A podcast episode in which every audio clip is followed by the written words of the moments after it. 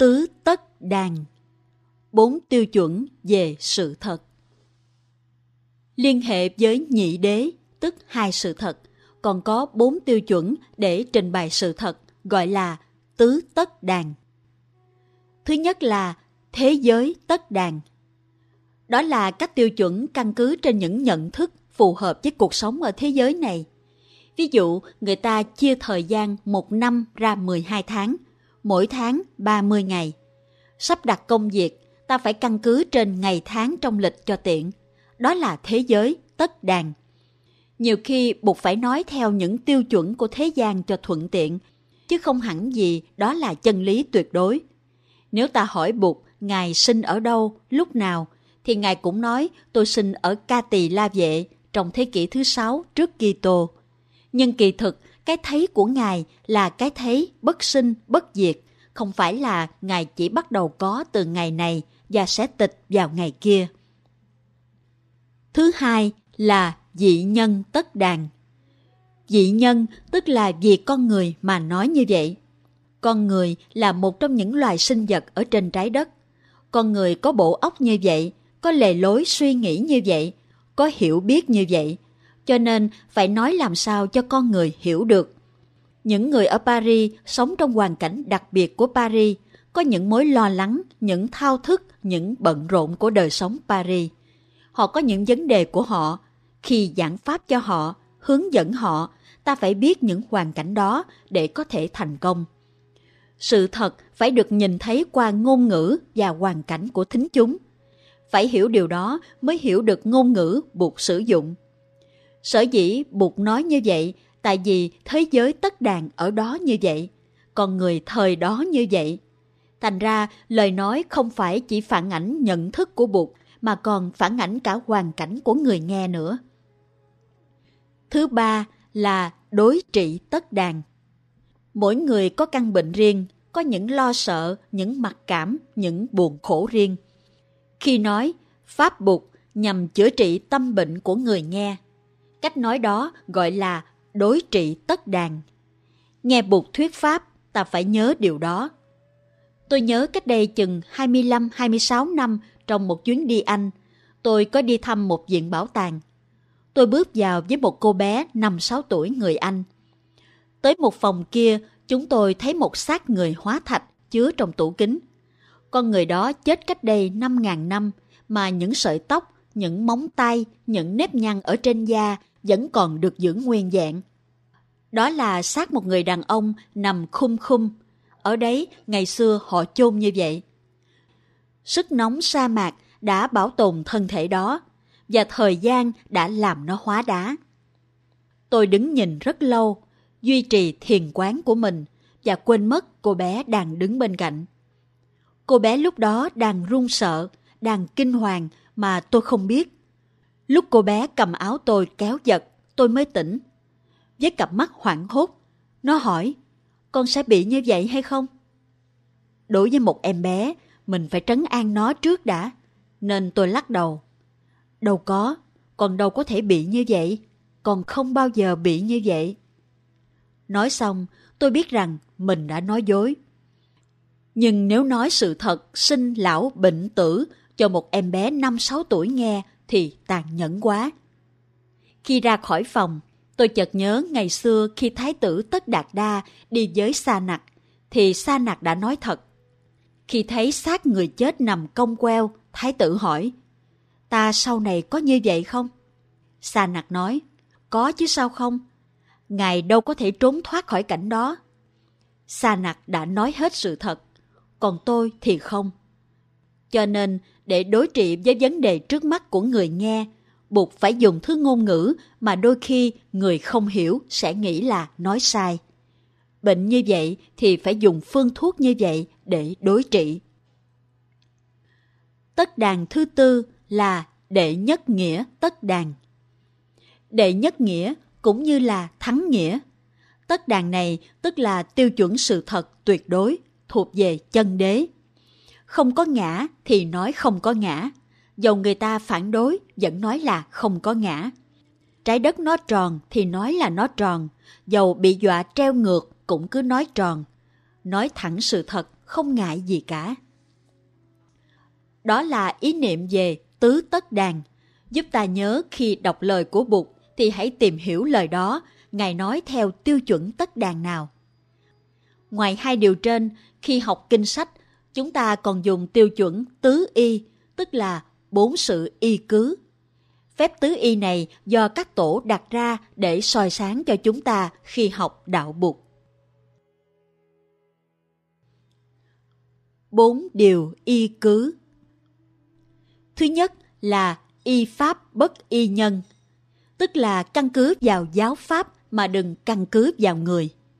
Có ông thầy ở Tích Lan 2.000 năm trước, ông thuộc tất cả tam tạng kinh điển nhưng tính tình khó chịu.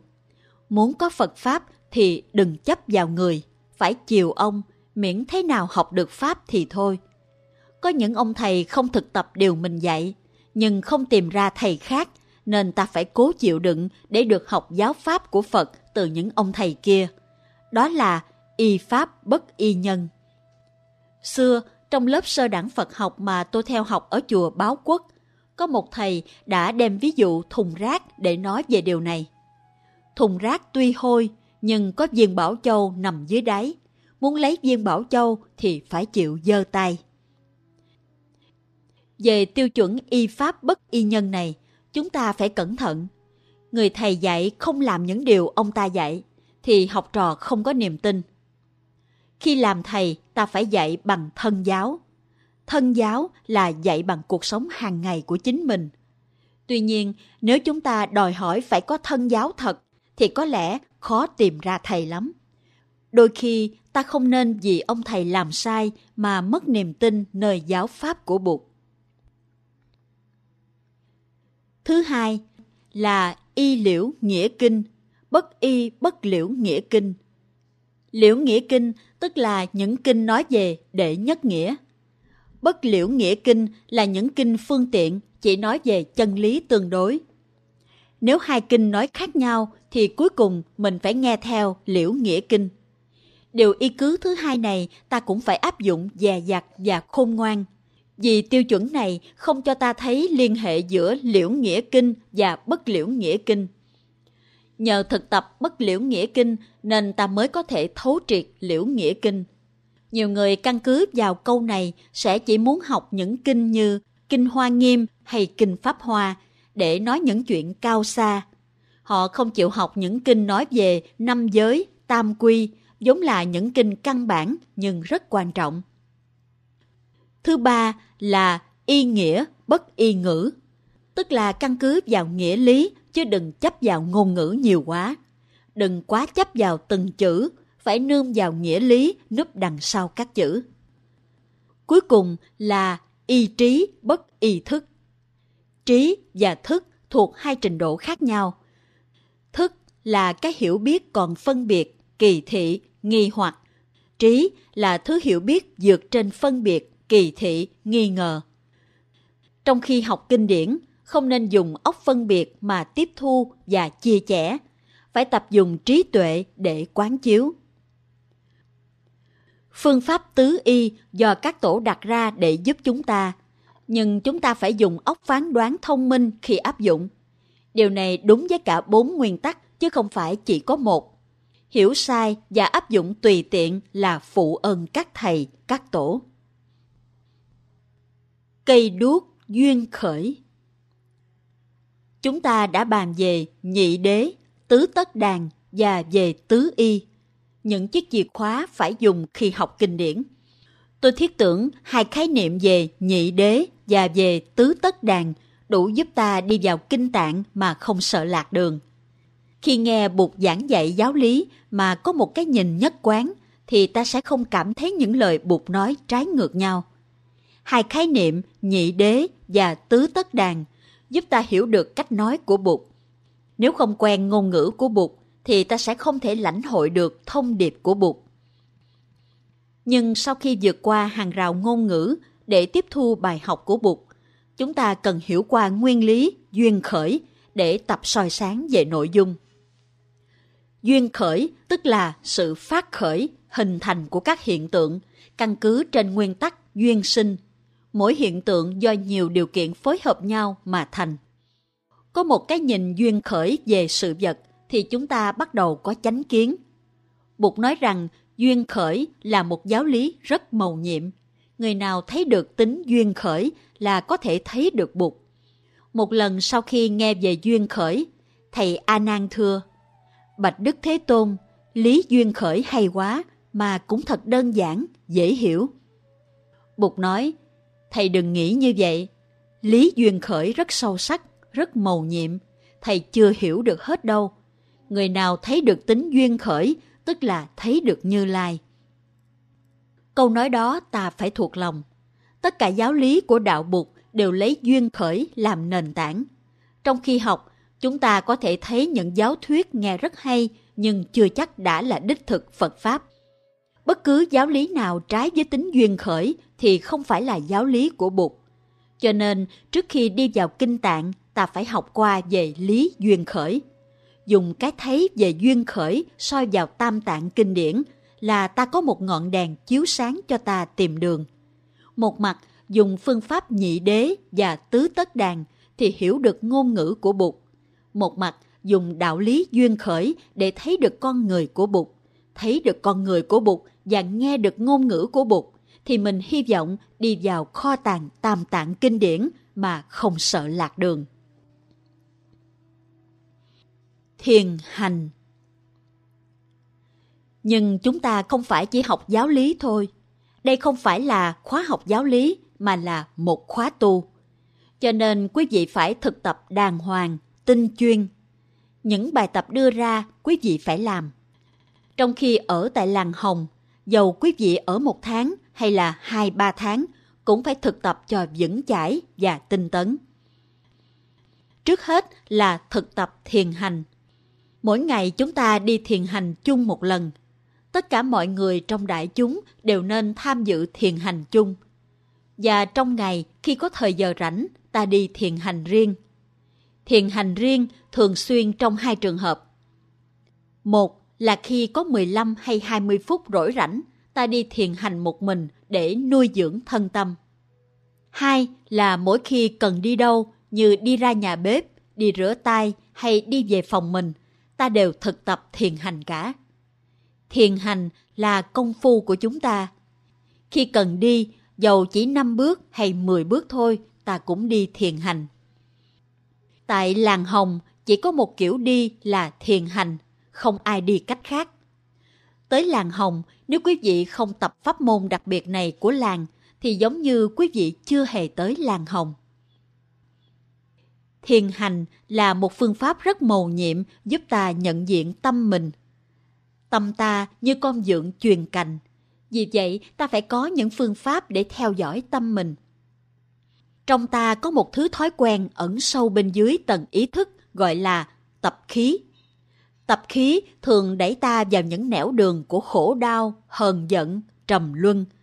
Tập khí chủ động, nó kéo ta đi đâu thì ta theo đó. Cơn giận, nỗi buồn, sự sợ hãi và niềm thất vọng đều do những tập khí tạo ra. Tập khí đôi khi không phải do ta nhiễm thành mà khi ta sinh ra đã có, do tổ tiên, ông bà và cha mẹ truyền trao. Biết mình có tập khí tiêu cực cũng không phải là lý do để màng mặc cảm thua người. Miễn là ta học được cách tự nhìn thấy tập khí để chuyển hóa chúng. Phương pháp đối trị tập khí là mỗi khi một tập khí ló đầu ra thì ta phải biết nhận diện. Ta không cần phải tự trách mình sao còn nặng nghiệp ta cũng không chống đối hoặc trấn áp tập khí như thù địch. Nhận diện Mấy năm trước, có một thiền sinh người Mỹ tới làng Hồng. Thực tập 3-4 tuần lễ, anh nói có thấy tiến bộ.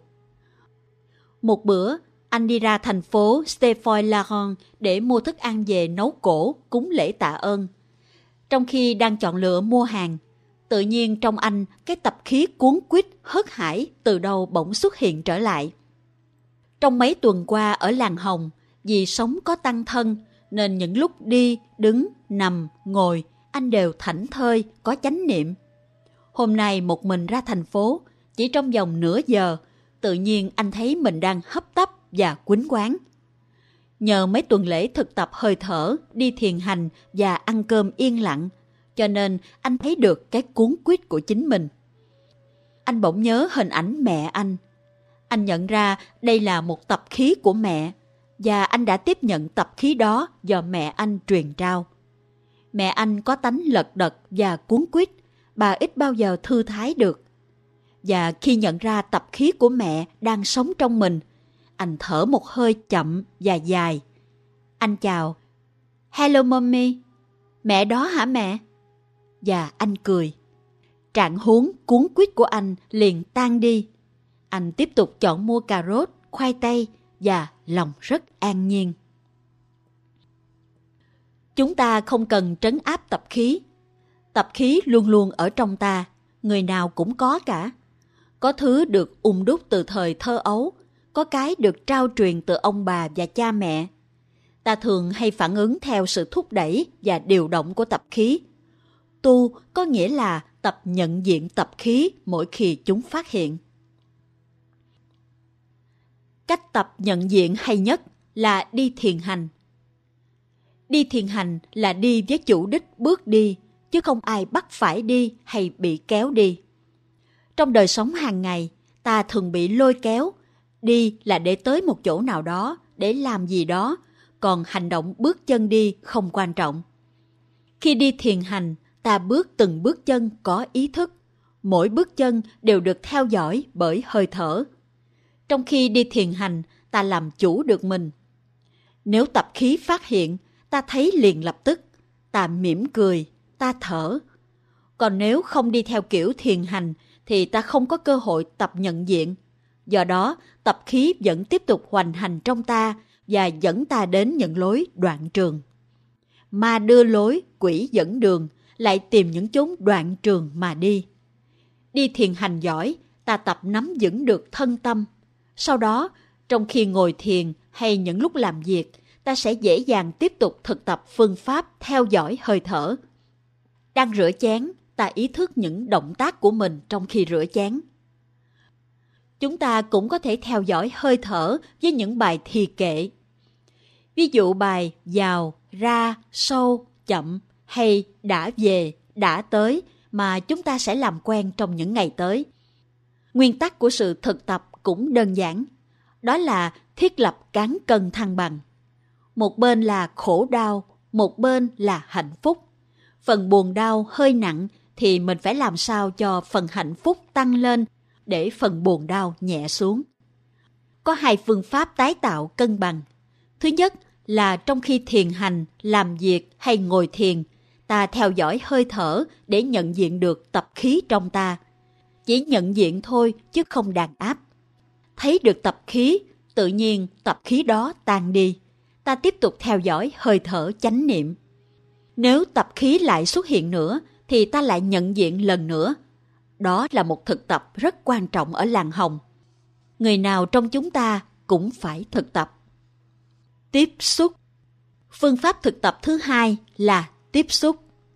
Tiếp xúc với những niềm vui, những gì màu nhiệm để tự nuôi dưỡng. Có những cái rất màu nhiệm ở trong ta và xung quanh ta. Ví dụ ta có hai con mắt, đó là một điều rất màu nhiệm. Ta có trái tim đang đập bình thường, ta không sợ đứt mạch máu. Ta có một lá gan đang làm việc bình thường. Ta có hai chân có thể đi thiền hành. Ta có khả năng cười, khả năng vui. Ta có khả năng thưởng thức cái hay, cái đẹp trong cuộc đời. Tất cả những thứ đó ở trong con người ta phải biết tiếp xúc. Tự ta tiếp xúc cho được hoặc ta nhờ các bạn giúp ta tiếp xúc. Ai cũng có trong tâm thức mình những hạt giống của hạnh phúc, của thương yêu, chỉ chờ nảy mầm. Mưa xuân nhẹ hạt, đất tâm ướt, hạt đậu năm xưa hé miệng cười. Hạt đậu năm xưa tức là những hạt giống của niềm vui, của hạnh phúc, của tài năng, của thương yêu nằm sẵn trong tâm thức ta. Lâu nay trời không mưa nên hạt đậu không nảy mầm lên được. Cơn mưa xuân ở đây là giáo pháp và tăng thân – sống với tăng thân thì ta có cơ hội tiếp nhận cơn mưa chánh pháp. Sự thực tập của đại chúng giúp cho ta tưới tẩm những hạt giống lành trong con người ta. Khi đi thiền hành, ngắm trăng hoặc trồng rau, rửa chén, ta phải sử dụng những cơ hội ấy để tiếp xúc với những màu nhiệm của sự sống. Đó là tiếp xúc một cách chọn lọc. Ta chỉ chọn tiếp xúc với những gì tích cực thôi. Chỉ tiếp xúc những thứ có khả năng trị liệu, có khả năng nuôi dưỡng. Hãy nhìn bông hoa, ngắm dần trăng, đi dưới nắng, nghe chim hót, ngồi im lặng uống trà với một người bạn. Tất cả những thứ ấy đều có giá trị nuôi dưỡng. Tóm lại, chúng ta có hai điều cần thực tập. Với những hạt giống đau buồn và với tập khí, ta thực tập nhận diện. Với những hạt giống hạnh phúc, ta phải tiếp xúc để nuôi dưỡng. Đó là phép tu ở làng hồng. Nếu chúng ta thực tập được hai điều này trong một thời gian, thì tự nhiên cán cân giữa hạnh phúc và khổ đau sẽ thăng bằng lại và những đau buồn dần dần sẽ được chuyển hóa. Quý vị nên nhớ trong những buổi pháp đàm về giáo lý tứ diệu đế, bát chánh đạo, ngũ căn, ngũ lực, thất bồ đề phần, ta nên nhớ rằng giáo lý nào cũng phải đặt trong mạch sống của sự thực tập. Những bài học Phật Pháp phải có dính líu tới sự hành trì vào đời sống hàng ngày của mình. Sự hành trì của ta rất quan trọng cho tăng thần của ta. Mỗi người trong chúng ta đều có trách nhiệm liên đới với nhau trong việc tu học. Khi một người biết đi thiền hành và biết sống chánh niệm, thì người đó giúp cho tăng thần rất nhiều. Mỗi người trở thành một tiếng chuông chánh niệm nhắc nhở cho tất cả những người khác. Phụ lục Hai bài kệ để thực tập thở, đi thiền hành và ngồi thiền. Bài kệ thứ nhất Đã về, đã tới, bây giờ, ở đây. Dững chãi, thảnh thơi, quay về, nương tựa. Bài kệ thứ hai Quay về nương tựa, hải đảo tự thân. Chánh niệm là bụt, soi sáng xa gần, hơi thở là pháp, bảo hộ thân tâm, năm uẩn là tăng, phối hợp tinh cần. Thở vào, thở ra, là hoa tươi mát là núi vững vàng nước tĩnh lặng chiếu không gian thênh thang.